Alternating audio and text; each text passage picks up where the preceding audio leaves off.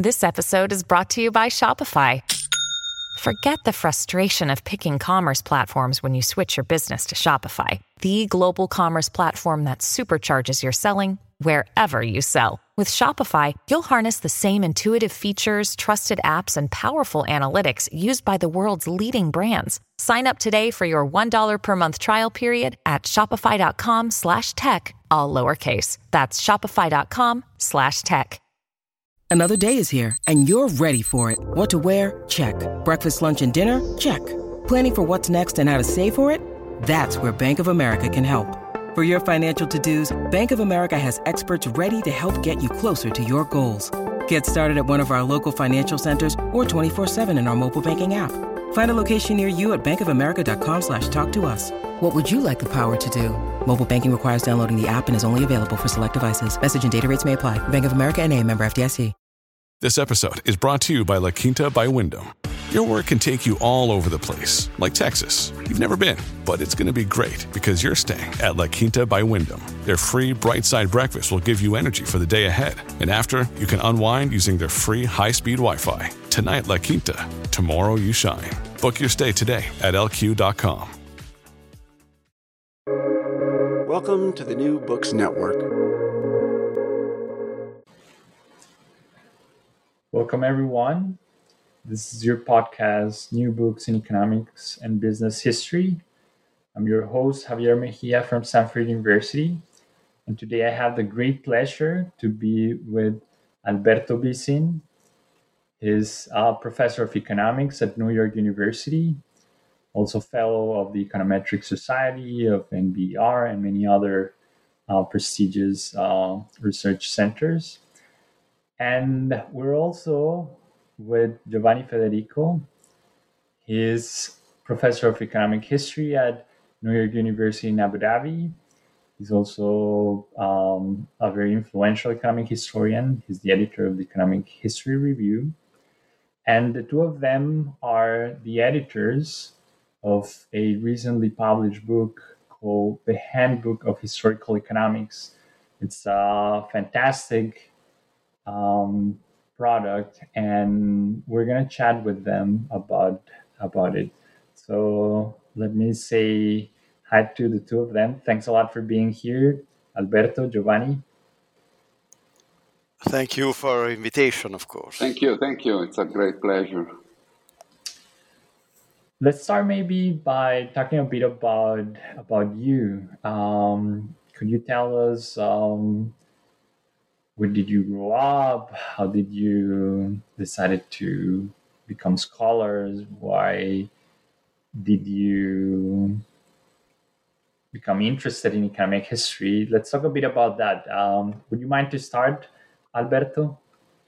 No, no, not at all. It's a pleasure. Um, so I was born in Milan, Italy, um, and I grew up in a small town outside Milan, which is called Buccinasco, which is mostly known for uh, the mafia uh, uh, presence, which started in the 70s and 80s. Um, and uh, so I come from a you know lower middle class family. I went to school in Milan. Um, I did classic studies. I wanted to do philosophy, um, to study philosophy.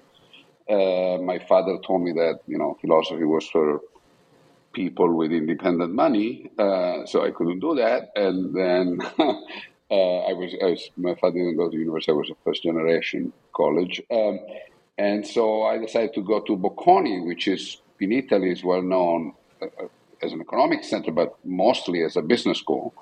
Um, and I went there, and I couldn't really do business. I mean, I was just not cut for that. I really wanted to, you know, be an intellectual in some way. And uh, so I did economics, um, and then Bocconi was uh, this was uh, you know the late eighties. Uh, Bocconi was uh, you know at the moment very well connected with the or was the only place in Italy well connected with the U.S. They were sending good students for PhDs and so on, and so that's I went. So I ended up in Chicago. I did my PhD in economics there and my interest for economic inter- history, apart from you know general intellectual interest, but as as a as a researcher, is very recent. Is mostly you know it's mostly due to Giovanni, I would say. Um, you know, interesting guy. We started talking about all sorts of stuff, and I was going uh, with my research into things that could have been explained um, with history, and you, you, will see from when we talk about the handbook. And so we started talking, and, and that's how it went. I really, you know, the, the first thing in historical economics that I did is certainly editing the book uh, with him. So that's, that's super interesting. What about you, Giovanni? We're gonna get into the origins of this project in a bit, but let's let's a bit know. Let's first know a bit about your your background, Giovanni. Uh, well, my background is not very different from Alberto. Basically, I'm from a very very small provincial town in Tuscany, and uh, which is called Montecatini, uh, and um, I attended uh, uh, philosophy at the University of Pisa because uh, just uh, uh, I was not so keen on philosophy, but uh, at the time there was not history in the Italian university as a, as a degree, and I ended up I, I liked history, and I then ended up there because there was a there still has is an elite college at the University of Pisa, which is a scuola normale, which offers food and lodging to the students. And um, basically, I did want to escape from my small provincial town, so that was my best option to go away. And uh, when I arrived there, I realized the only interesting professor in uh, in uh, history was. Luciano Cafagna was an economic historian, so I started to work on economic history, and that was in the uh, 1970s, so yeah, much older than uh, Javier and Alberto.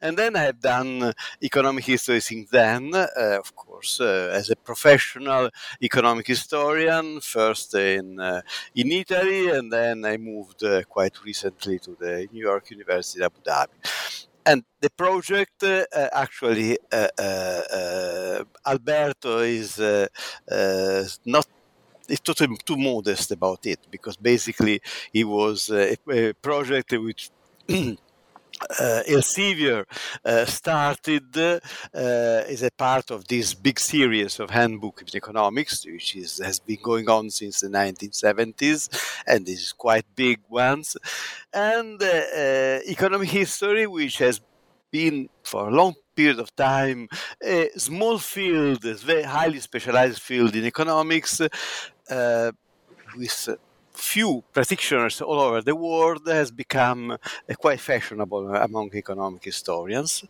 and economists, and so uh, uh, Alberto had already edited a very important book uh, on that uh, on that collection, and so he was asked uh, to to to edit this book about historical economics, and then involved me just because to. Sh- we are friends basically, but it could have been done uh, by himself without my with, with my help. And so we what we try to do is give a balanced view of the of the field, so mm, which is uh, still uh, uh, somehow divided between economic historians who are not that much historians. Most of them have economics training. I'm one of the bad uh, bad apples in this, but uh, uh, basically are a group which has been going on since the 1960s, 1970s, with their own reviews and and economists who have been converted or at least uh, started to show interest in economic history uh, most uh, more, more recently and have a slightly different uh, type of research approach, uh, slightly different uh, type of research questions. And so the, the book is a collaboration also because it's, it's a joint work between two friends, two people who are coming from different backgrounds. One coming from economics with interest in economic history because he thinks it's an important field, and another who has always has been economic historian and by definition thinks that uh, economic history is, a, is an important or at least uh, important enough to, to, to work on it for his uh, lifetime. That was in a very, very short view, words the, the origin of the project. That's that's very interesting, and I'm um, a bit surprised about the common elements in in your history, right? This interest for philosophy and how somehow you managed still to get together and and, and do a project like this. Um, but so I'm, and I'm also curious about what you were mentioning, Giovanni, in terms of how the book uh, was eventually put together and how you decided to pick the authors and the topics.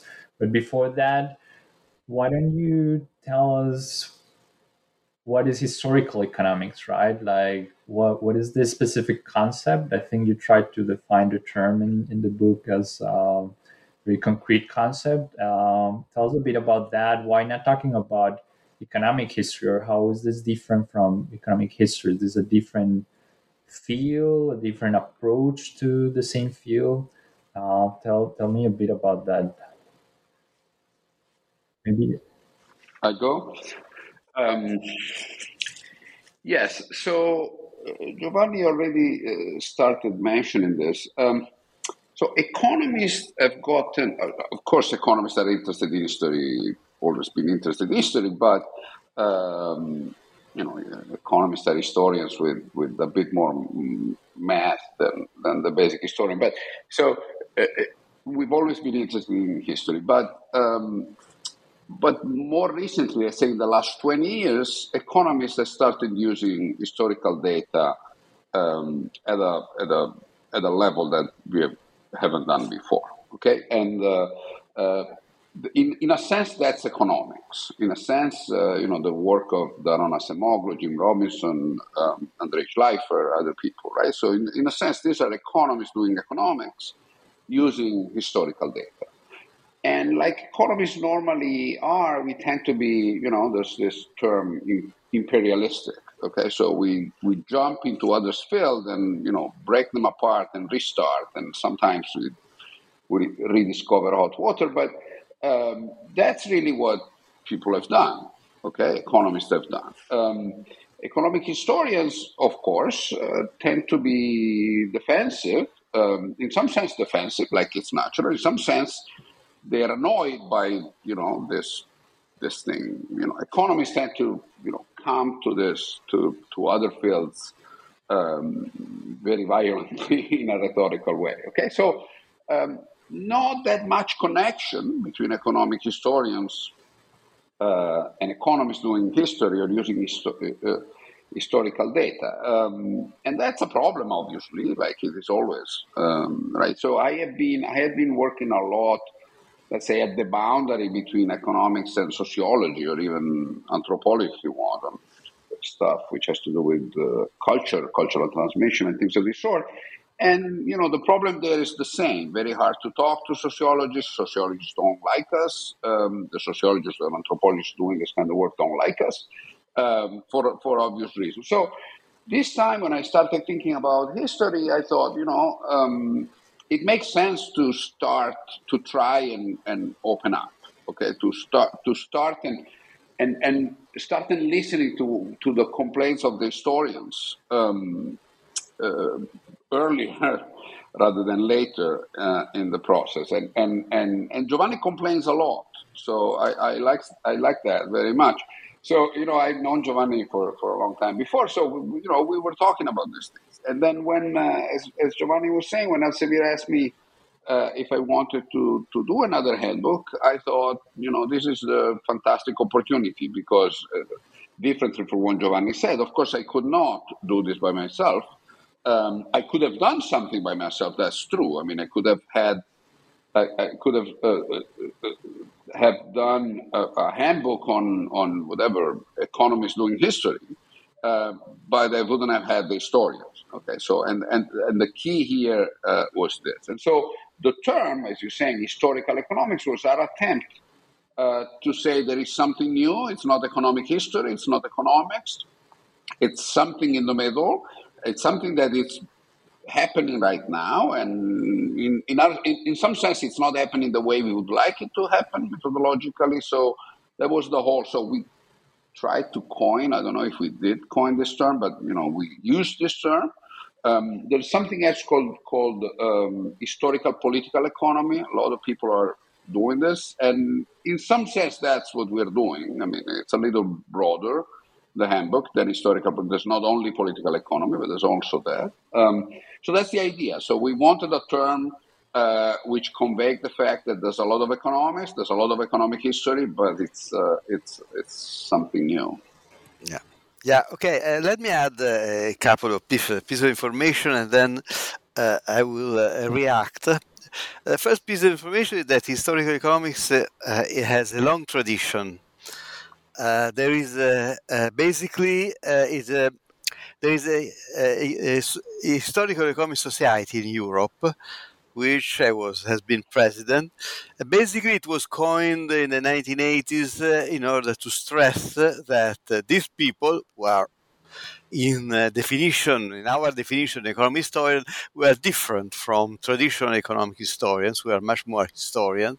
And so it was stressing that uh, this type of, this brand of history, which has been started in 1960s in the United States, was different from traditional economic history, was much more historical uh, than uh, um, and so it was a novel thing for continental Europe. We are speaking about continental Europe mostly, rather than UK, of course, rather than United States, where the economic this brand of economic history had been had won the methodological battle uh, much earlier. And uh, uh, the key point uh, I would like to stress is that what really differs is not the type of methodology uh, between economic historians and some economists, but is a research question. So what uh, Acemoglu is doing basically is economics in the very simple sense that he's uh, very meaning, sorry, that he's interested in uh, present day issues.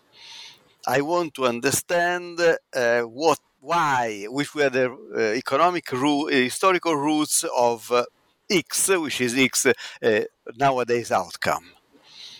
Uh, uh, so the very famous article by Acemoglu, uh, Johnson and Robinson, which has been the start of this uh, big boom in economic history or interest in economic in history by eco- economists, is the colonial origin of development. So basically, how much the colonial uh, experience shaped the different outcome of uh, poor countries now and rich countries now.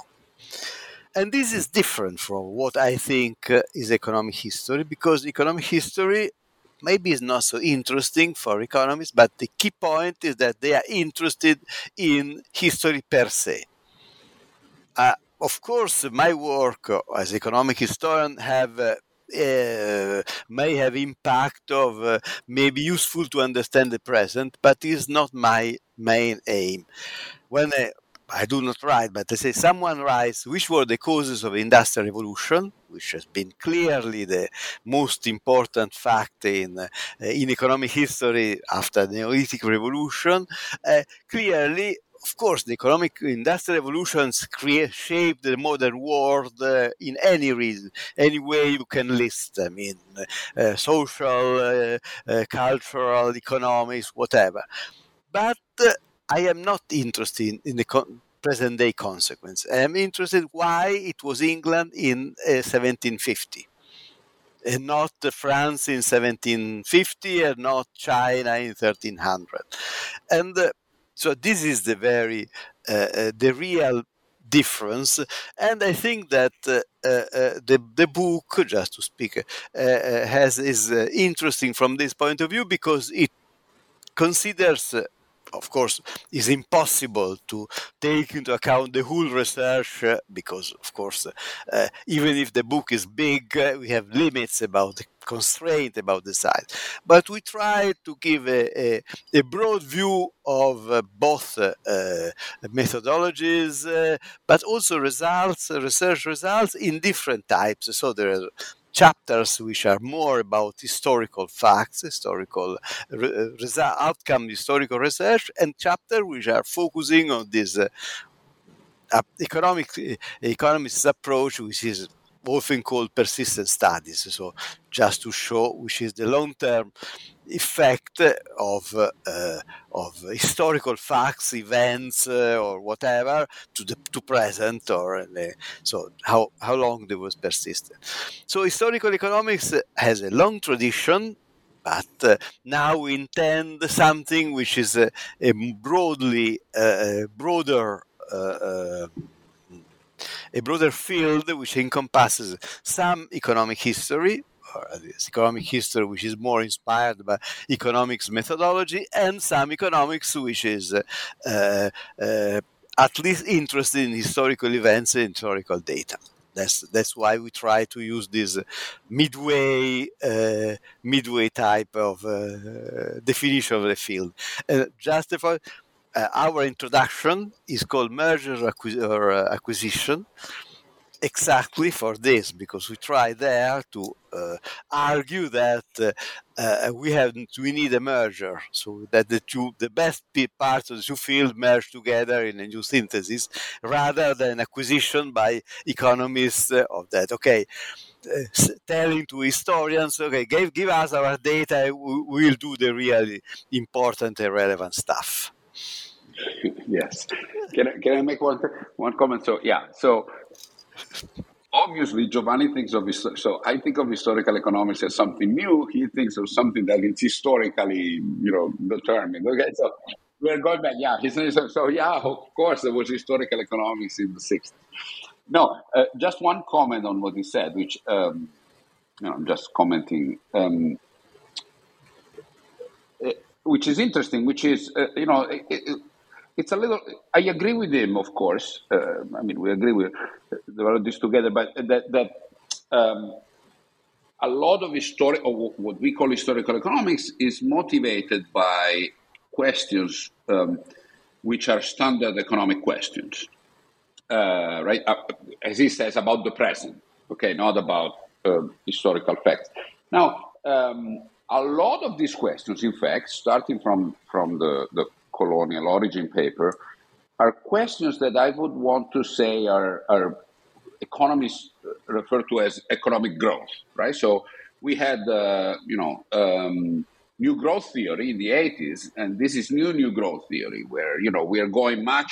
You know, in the 80s we are thinking about urban agglomeration or uh, you know R and D or things of this sort as explaining growth, and now we're going much much more uh, back in history and we think about culture, institution, and things of this sort. So, so uh, the, the, the, example that he was making, the, the, the, Industrial Revolution, is, is important because, and, and it's interesting and it gives you a lot of subtlety here because, yes, it's true that understanding historical, Industrial Revolution is understanding an historical fact, England 1750, but really economists think of it as understanding growth.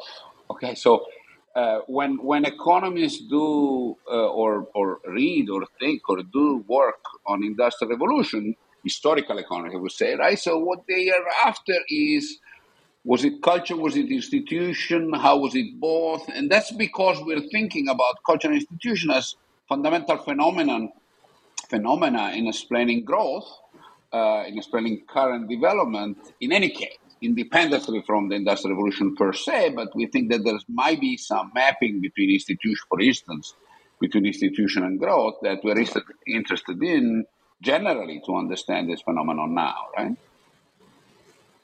Right. Let, let, let me follow up um, like in that direction when you um, signal how um, a good part of what economists add to this conversation is uh, coming from a conceptual point of view of how to think about these issues. Um, there's one thing that it's uh, structural in economics training, which is to think about things from a formal perspective, right? Um, and I want to ask you this specifically, Alberto, because you have this background in, in theory. What's then the the space of formal theory in in this uh, research agenda or in, in this field of, of historical economics? Yes, so that's a that's a fantastic question. Uh, uh, at least for me, it's really the core. In some sense, it's it's the core of my interest here. Um, so first of all, economists in many fields uh, outside of historical economics are divided about the role of models in empirical work. Okay, so economists write down models, but sometimes we estimate directly these models and we refer to this as structural methods.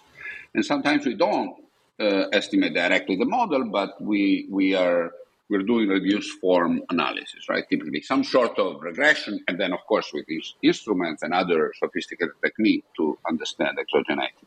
So most of the work in historical economics, I would say, is of this second kind.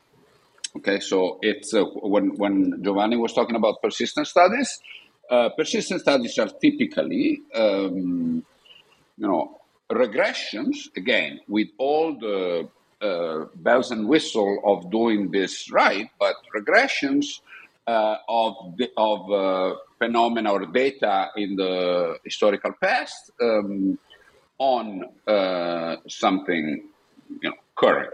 Okay, so um, uh,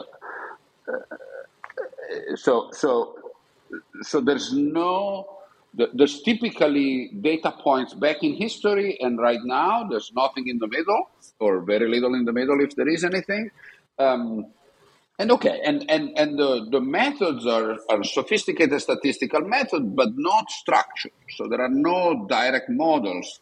For instance of the dynamic of some the, the dynamics of some variable over history. Okay, so my personal point of view is that there's a lot to be learned in historical economics uh, by writing down formal models and trying as much as possible with the, all the limitations of modeling on one side and of the data on the other, trying as, as much as possible um, to use all the properties of these models, of the whole dynamics to understand historical phenomena and to understand how historical phenomena affect uh, current day variables. Okay, so in the book we have tried hard um, to find um, you know examples of this. So we have a few chapters um, uh, uh, which are more structural.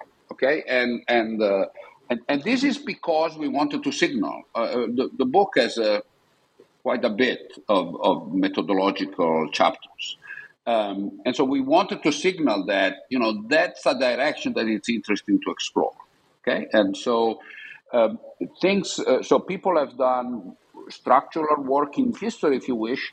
Um, typically, these are macro, a lot of this, and we have a couple of chapters, these are macroeconomists studying um, you know, again, growth or the Great Depressions or things of this sort. They've used models, they've used the standard models macroeconomists use to understand, for instance, the causes of the Great Depression and things of this sort, right? So um, there is much less about uh, modeling uh, long run history, okay? Um, this is that kind of work, of course. So I personally have done, that's how I got into to historical economics. That's, you know, I've been interested in, in models of cultural transformation and institutional dynamics.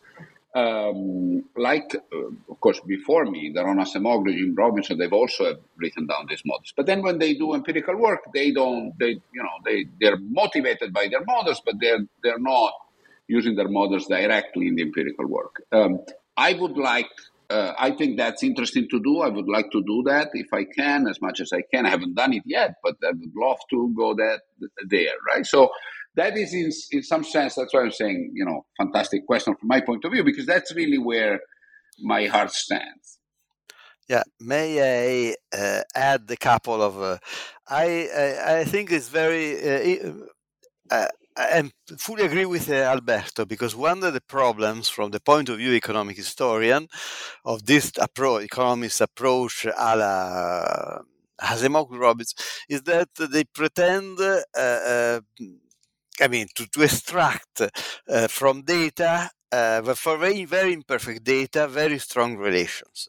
So this type of approach has been uh, uh, is uh, deeply influenced what is called in economics the credibility revolution, which is basically a type of econometric approach was, which was born in labor economics, where you have plenty of very good data about uh, very micro data about individuals, preferences, whatever.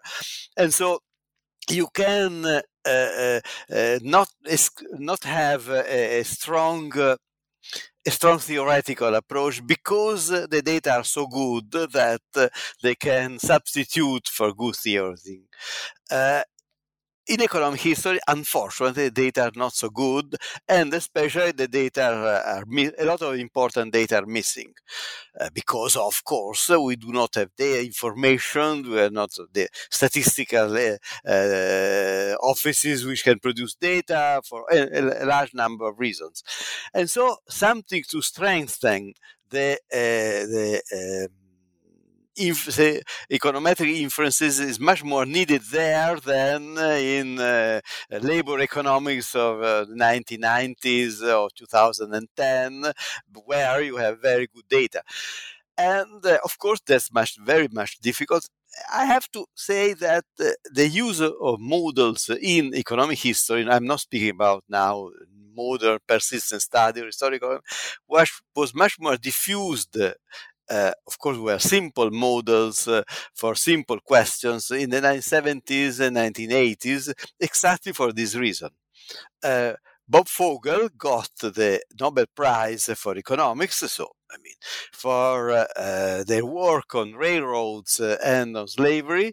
In both cases, they had plenty of formal and informal economic reasoning and very little or not at all econometrics exactly because in 1960s and 1970s mainstream economics were quite developed. Eco- econometrics and data data are not were not that developed. So he had to uh, to think hard with models within the limits in order to uh, achieve uh, economic history results. Which are, I mean, if uh, he got the Nobel Prize, we have, to, we have to suppose that the results were good. So I think that uh, using return returning to some structural theory is very important. Maybe not uh, is a very different task, very difficult task, but I think is very important task. Your brain needs support, and new OLLY Brainy Chews are a delightful way to take care of your cognitive health. Made with scientifically backed ingredients like Thai ginger, L-theanine, and caffeine, Brainy Chews support healthy brain function and help you find your focus, stay chill, or get energized. Be kind to your mind and get these nootropic chews at olly.com. That's O L L Y.com. These statements have not been evaluated by the Food and Drug Administration. This product is not intended to diagnose, treat, cure, or prevent any disease. When you need mealtime inspiration, it's worth shopping Kroger, where you'll find over 30,000 mouthwatering choices that excite your inner foodie. And no matter what tasty choice you make, you'll enjoy our everyday low prices, plus extra ways to save, like digital coupons worth over $600 each week. You can also save up to $1 off per gallon at the pump with fuel points. More savings and more inspiring flavors make shopping Kroger worth it every time. Kroger, fresh for everyone. Fuel restrictions apply. At Evernorth Health Services, we believe costs shouldn't get in the way of life changing care, and we're doing everything in our power to make it possible. Behavioral health solutions that also keep your projections at their best? It's possible. Pharmacy benefits that benefit your bottom line? It's possible. Complex specialty care that cares about your ROI? It's possible. Because we're already doing it. All while saving businesses billions. That's Wonder made possible. Learn more at evernorth.com/wonder. This, this, is very interesting and very inspiring in a certain way for those of us that um, do formal theory um, to understand history. As um, guy myself has, been exposed to um, a bunch of settings in which I feel somehow misunderstood, right? Like a certain community among economic historians that do not seem to appreciate much um, uh, theory. But uh, I think that's one of the fascinating things of of the book, which is that it defines in a certain way how probably things should be done in the future. Right? It has a bit an uh, aspirational dimension, which I, I found very interesting. Um, but I, I want to push a bit uh, further in, into something that you mentioned, Giovanni, right? Regarding the quality of the data used in some of this um, research, um, mostly coming from economics and economic history, right? So you talk about imperfect data, right? And you've spent um, a lot of time working uh, in archives and collecting data. What do you think is the space of that type of endeavor in in this uh, in this agenda, right? Of spending a lot of resources, paying attention that the data is well collected, that is precise, that uh, it's not biased by the process of the collection. Tell, tell, tell us a bit about that. Yeah, okay. I think that that's a, this is a very interesting point I would like to stress, uh, and then uh, harks back to my uh, training.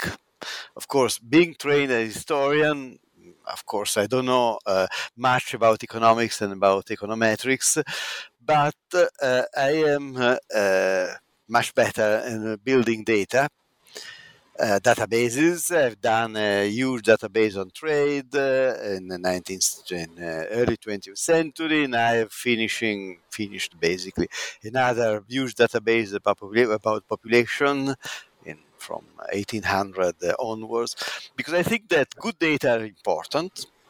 And uh, is uh, economists are not very good at uh, basically their attitude is that okay, I have to produce my own data, but uh, uh, once I produce my novel, wonderful, interesting database about X, and of course X is a specific issue they are dealing with, then I can uh, I do not have time to, to worry about whether data on population or whatever type of data controls they were using are good or not. There is a famous, uh, uh, I mean, I do not want to enter in uh, uh, nasty details, but there are plenty of uh, examples about economies who are picking the first data they can get without bothering whether they're good or not. Uh, also because their attitude, yes, okay, okay, the data might be wrong, but uh, everything ends up in the error. So basically, uh, the, if the uh, average uh, is zero, the average error is zero, the variance of the error is not that much important. whilst there is a huge problem of biases and in data. And so I have the, always the, the, the example of Angus Maddison, who was uh, uh, everyone knows his uh, Maddison database, which has been a widely used resources by any economist. I was a friend of him. Of course, he was a big Madison. I was young, young boy at the time. But I always uh, stressed the importance of having good data and that producing good data is a service to the profession. Maybe you, you will not earn you a paper on uh, American Economic Review, but in the long run is much more useful than uh, the 25th Nazi uh, or very very uh, brilliant uh, econometric paper then uh, you can might produce. So I think the good data and last point, there are plenty of sources around. Of course, there are sources that are imperfect, uh, lacking, but if you look carefully and uh, uh, you you uh, work hard, you can produce a surprisingly good, a surprising large number of data, and uh, even good ones, at least better, better than uh, um, many widely used databases. So I think it is a, a part which the profession should reward much more because clearly because clearly, uh, I mean, uh, if you try to publish a database or say you or maybe spend your PhD dissertation producing a very good database on, I don't know, industrial production in China, uh, maybe you can get one paper, uh, but uh, the database will be very helpful for a lo- large number of other people. If you produce a very brilliant 25th uh, paper about culture institution with reworking the same old data, well, unless you're a genius, probably your your paper will be forgotten in five years' time because there will be the 26th, 27th, 28th, 30th paper, always uh, re- reworking with the same data. I agree with this, right? That the fact that there's this heroic um, element to the collection of historical data that is not very well appreciated by uh, by the community.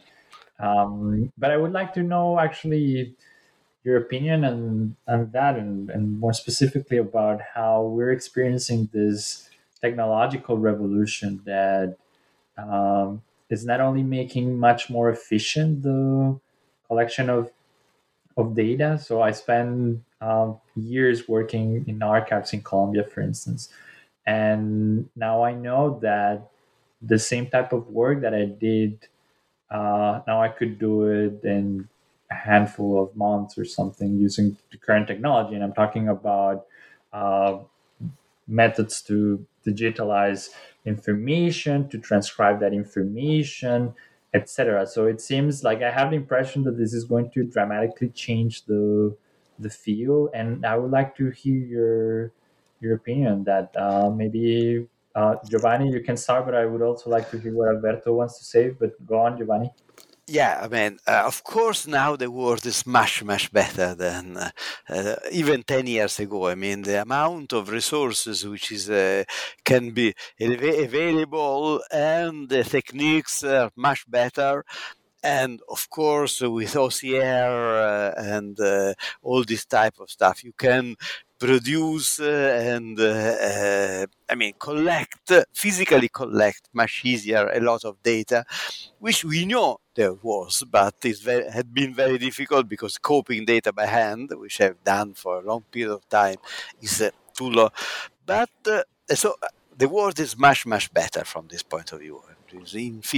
But uh, there is one point which I would like to, to remind that the instinct for data is uh, uh, something which uh, uh which people create by experience on the with on the job training whether data is plausible or not whether the data and uh, uh, whether the statistical sources are reliable or not, I, I, mean, tax record, for instance, it's very easy to digitalize the large number of tax records. I mean, in many countries. But the key point is that whether they are biased, how much they are biased, and which direction, usually uh, downwards, are biased, then you need uh, the skill, some skill, historical skills. And uh, this so cannot be acquired simply copying having photocopied the data pdfs and sent to indians because this is easy to do. A lot of economists are doing this, but then you end up with uh, data which are well, many more of them, but are ba- bad as well if you do not consider which bi- how biased they are. And so this is a, a skill which uh, must be mastered in order to go, to do good work with the data. What, what's your take on this, Alberto? I would like to maybe add a dimension of this, which is the use of machine learning techniques to extract additional information from the data collected. Yeah, yeah, yeah. No, I, of course I agree. Uh, there's various dimensions here. Um, one is uh, it, it's much easier, of course. Okay, so uh, collecting data is easier, and and as a consequence, there's more data, and people will collect more data. And uh, of course, I agree with Giovanni. I, I, as I said, I learned from him, from him complaining. Uh, you know, a lot of subtleties about data. I think he is uh, absolutely right. The economists tend to. We are used to not really. We don't have typically an issue of the quality of data. We might have no data about something, and it's a problem. But you know, a data set, it's a data set. Okay um, it might not fit well the, your question. So you might have bad data in the sense that the data that it, it's not the right data to um, you know to understand your question, but the data point is a data point, right? Uh, for an economist.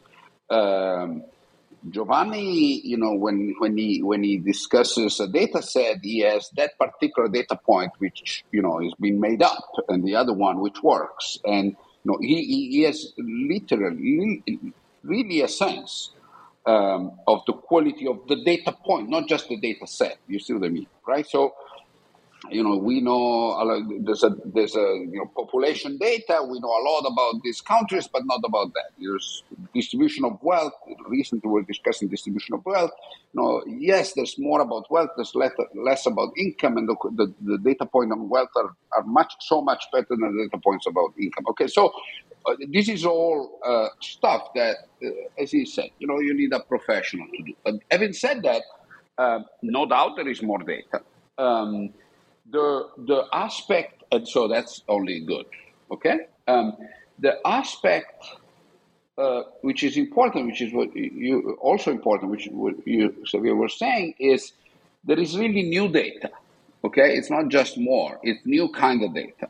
Um, in the book, we have a couple of chapters about archaeological data, ethnographic data that now economists are starting to use. And on top of that, there's the issue of machine learning. There's the issue of you know this this um, automatized methods to collect data. Um, a lot of a lot of new uh, a lot of new stuff. It's incre- It's really incredibly useful and fascinating. Now, uh, uh, for instance. Uh, you know, text analysis in machine learning. There's a lot of use of this um, in history, but also more general in economics. Um, incredibly useful, a lot of data, a lot of it is descriptive.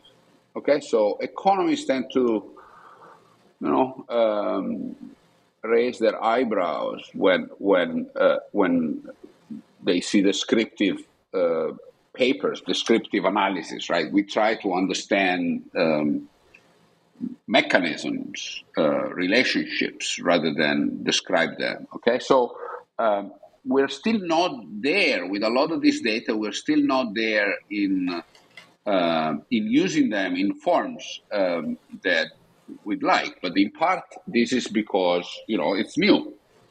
Okay, a lot of work uh, goes into uh, into coming up with the data, into constructing it in intelligent ways. Recently, I've seen um, uh, people on top of text analysis doing uh, pictures and analysis of, of, of uh, visual data, right? So incredibly useful. Um, you know, I, I, would love to, to, to understand more about this. Um, and and and and you know how can I say? So to the for the moment, I think a lot of this stuff is descriptive and it's very useful, and we lo- we love to see it, and we should, you know, incentivize the collection of this data. Um, at the same time, you know, uh, they're not changing the way we think we think about stuff enough because uh, because it's descriptive. Um, now, there's one thing that I always thought, you know, one way to think about this that I always thought would be would be interesting. I've never really, you know, thought harder apart from the name, right? So going back to the issue of models, uh, you know, there's there's a there's a there's an underlying question, not necessarily in historical ecology, but in the use of this new data, in the use of large data set. Uh, it's whether you know data and, and models are, are, are complements or substitutes, right? So, in, in a, a lot of economics, not in historical economics, but a lot of economics nowadays you know, there's so much data that people argue, well, we don't need models anymore. We, we have the data to answer our, to answer questions, right? So I, I, I, tend to be, of course, as you already have seen from what I say, um, to be on the other side. That the more data you have, the more models you need, um, right? Um, but you know, but but but this is just my prior. I don't have any any any substantial argument there. But I, I, I, that's that's an issue that I think it's important, and and we'll go more into. And how do you think that this is going to play out in the future? I'm I'm curious here about how you perceive the future of the discipline is evolving. Right, like in 20 years, how do you think that? Uh, standard paper in economic history would look like would look a bit as you think is fitting in this uh, historical economics narrative? Do you think that there's space in that future for this conventional, more historians approach that the past matters on its own? How, how do you forecast that uh, that uh, scenario of the discipline? let me try. Um, yeah, of course, uh, of course, I don't know. I mean, when you answer these kind of questions, you, you tend to you tend to express a wishful thinking more than you know more than than a forecast. Okay, so uh, you already know that that, that uh, my wishful thinking is uh, much more so much more modeling of narratives. I mean, historians uh, maybe not. You know, historians are very good um, at apart from what Giovanni was saying, uh, finding data and studying data. Um, are very good at, at, writing down narratives and thinking about narratives. And narratives for economists are models. And uh, I think, uh, I think, uh, uh right. So I think a, a, a, closer contact between these narratives and the data that support those narratives, it, it's helpful. And I see, um, and I kind of see the field going that way. Okay, uh, I, I am sure it will go that way much less than I would like it to go that way. But but I think it will. I mean, I, I see a lot of in the book, but not in our book, in the handbook, but not only there. I see a lot of people uh, thinking, rethinking persistent studies from a methodological point of view. Okay, so I have a chapter in the book, I should say, so uh, on this. So I, I'm, I'm partial. Um, uh, but but Joachim Voth, who's uh, somebody who's maybe has written the most famous and important persistent studies, the one on uh, on um, Nazi political attitudes. Okay, um, explained um, going back to the to the Black Death. Okay, so um, he is also complaining about persistent studies in in the book, right? So he has a methodological uh, chapter on that. I think you know you can have we have very specific complaints, methodological complaints. But in the end, I think these complaints are boiled down to the fact that um, there is not. It's very hard to. It's very hard to come up with the beginning of history. It's it's it's not hard. It's kind of stupid. okay, so. Um, so saying, you know, you st- there is you want to explain a phenomenon now, and you say, oh yeah, it's uh, it's it's explained on what happened in 1332. Uh, maybe, uh, but you know, but then in, in 512 there was also something relevant. Okay, so it, it, it's just silly, and and it's it, okay. So that's one point, and the second point, even if you find something relevant in 1322, um, what happened in the middle between then and now, it's got to be important in many ways. Um, and so I think in some way that's where we're going, right? Now, whether we put more data, whether we um, you know trace models to uh, to to have models to understand what happens in the middle um, jointly with new data, I think that's where we're going. That's where you know um, common sense uh, will will take you. Okay, and and um, yeah, I think I, I I hope that's where we're going, and I think in some way that's where we're going. Uh, how much I don't know. Yeah. Okay. Uh, basically, I don't. First, I don't know. I mean, uh, predict right predicts the future. I think that uh, we have to disca- distinguish between predicting what will happen in economic history. Says that I suppose that uh, there will be people who study i don't know how many probably a few of them who could go on studying uh, econo- history for the sake of history and uh, sake to understand what happened in economics in the past uh, I don't know what which impact these people, people like myself, they will produce data, they will uh, uh, go on uh, expanding. One point is that we are uh, we started with uh, um, economic economics issues in a very narrow so GDP, trade, uh, whatever. And now there is much more interest in, uh, for instance, demographic, uh, health issues, uh, social issues. And so this one, and hope that will go on. I don't know what will happen with the persistent studies with economists because I mean, uh, I don't know whether they will become a permanent feature among economists. So there will be a subfield in economics uh, called uh, historical economics, with people trying to I mean, use systematically historical evidence to understand the present uh, or to understand, or uh, that will be a fashion will fade as other fashion in in the, so basically, and that's it's very difficult to predict uh, whether there will be the, the merger which we are hoping or the, these two fields will remain uh, separate as they are still mostly still now i mean we hope that we, our book will be helpful to uh, to co- to get them closer to each other but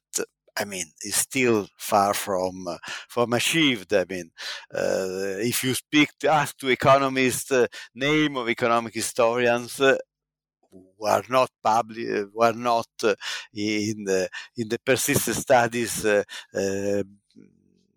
business. I think that most of them will be totally unknown. I mean, to to economists, economists, or most of them, yeah. But who knows, basically.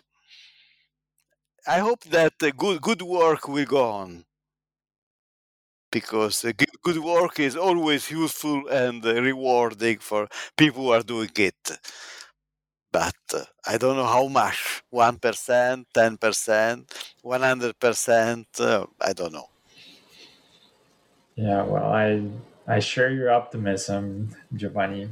Um, l- let me ask you one one final question, and I ask this to all my guests um, because, um, and I think this is the case both in economic history and economics, and pretty much in every other social science, the there are a bunch of incentives to publish articles, right? And um, it seems to be somewhat um, weird to uh, have people writing books, right? You wrote a book. This is a handbook, which it's a very specific type of book, but but still a book. And the question is then why writing books, right? Like, what, what do you think is the purpose of them? What's the space that they have in the scientific community? Um, and how do you think that um, scholars should think about um, the production of books and, and its contribution, the knowledge generation? Uh, should I go first? Yeah, I think I think you're right. Uh, incentives uh, matter a lot, and then somehow incentives are often, you know, based on social norms. Uh, this is certainly the case in economics. There is certainly very little incentives in writing a book for a young scholar. Uh, we went from, you know, economists used to write books, um, and now they don't. There is no way. I, anybody, any anybody old like me will tell a, a young uh, a young colleague who wants to write a book, don't do that. I mean, you know, you're not going to get tenure. It's uh, it's very hard to already to get tenure because the publishing process is is really very long. Um, and uh, if you think about writing a book, it's just suicide, academic suicide, really. Okay, so uh, one example, which I think is kind of interesting, even though you know the, the, the it's, it's written in a in a not, uh, um, um, somehow unpleasant way, but the introduction, if you think about the introduction of uh, Thomas Piketty's book um, on inequality, the first one, I mean the the, the big one, uh, he has an introduction where he says he went back. I, I, I went back to France because only in France I could write a book and and, and you know and do this. And I had this very long run plan, and you know, and it's annoying if you're in the U.S. because he's, he's really criticizing the U.S. But he's really right. I mean, there is no way even somebody as good as Thomas could have uh, made a career uh, working essentially 10 years or how much, how long he worked, uh, writing a book, even a fundamental book like the one he did. Okay, so um, there is no doubt. And uh, uh, as I'm implicitly saying, I think this is costly for the profession. There are things that require uh, book length work. Okay, um, and I don't I don't see much, you know, in terms of uh, changing this norm. I think uh, that's the norm. Um, we go with as economists. I mean, later on, after you have tenure, you can do that, and you do that, and people do that. Less, maybe, than optimal, but people do that. Um, and that's okay, but early on, it's harder. Now, there's one other thing, though, that I would like to say, which is in a way, though, economy, I mean, the way we write papers, sometimes paper now are 120 pages long, and there's a whole discussion with referees, and they get changed so many times, and you know, eh, they, they are little books, okay? Um, often, not always. I mean, some you can also write short papers which make very precise points, but a lot of time we write papers which are books. I mean, which are short books. Um, so maybe that's why. I don't know. Um, uh, I don't. I, I don't know what's the optimal trade-off there. Okay, um, but but we, we do write things which have which are not books, but you know they have a breath. Papers which have a lot of breath. Okay, um, and and uh, okay, but but but but I think I, I, I love. I mean, I I, I personally like to uh, go go more towards books. Uh, I should say though, for instance, even in my case, um, you know, I've done a lot of work on cultural transmission with a with a co-author of mine, Thierry Verdier. We've been working on this for for 20 years at least, maybe more. Uh, and we always said, you know, we have a book, we need a book, we need to write a book, and be nice. And if we write a book, we would write in a way that uh, exactly this is at the boundary with sociology, political science, anthropology. So we would write a book uh, which, you know, people in this field, in other social sciences, would uh, read and appreciate, maybe. And we never find the time because it's a lot, it's a lot of work, and uh, even at our stage, which we are old, um, there's not that you know it takes a book like this would take a long time it would take us out of the publishing process and the writing papers process uh, for a couple of years maybe and uh, if you're as um, effective and efficient as uh, you know Daron Acemoglu, you can do that. Uh, we can't, um, and so you know we ended up not writing. We will at some point, but it will be too late. Yeah, I, I fully agree. The first point is that uh, it's a problem of economists. So basically, an incentive to young economists. I'd like to add a small, a couple of small points. Uh, first, uh, there is a scope uh, uh, to, to, of, for books written by old people. I mean, tenured people. Clearly, before tenure, there is no no way to publish a book, uh, and being uh, uh, being tenured, at least in most economics departments in the world. Uh, uh, there is two uh, uh, scope. First, uh, general books. I wrote a book, general book about agriculture, where I tried, which was midway between a textbook and a general view of. Uh, it took me five years, basically, because I was already tenured, so I did not bother that much. And uh, but I think this can be useful to give a broader view.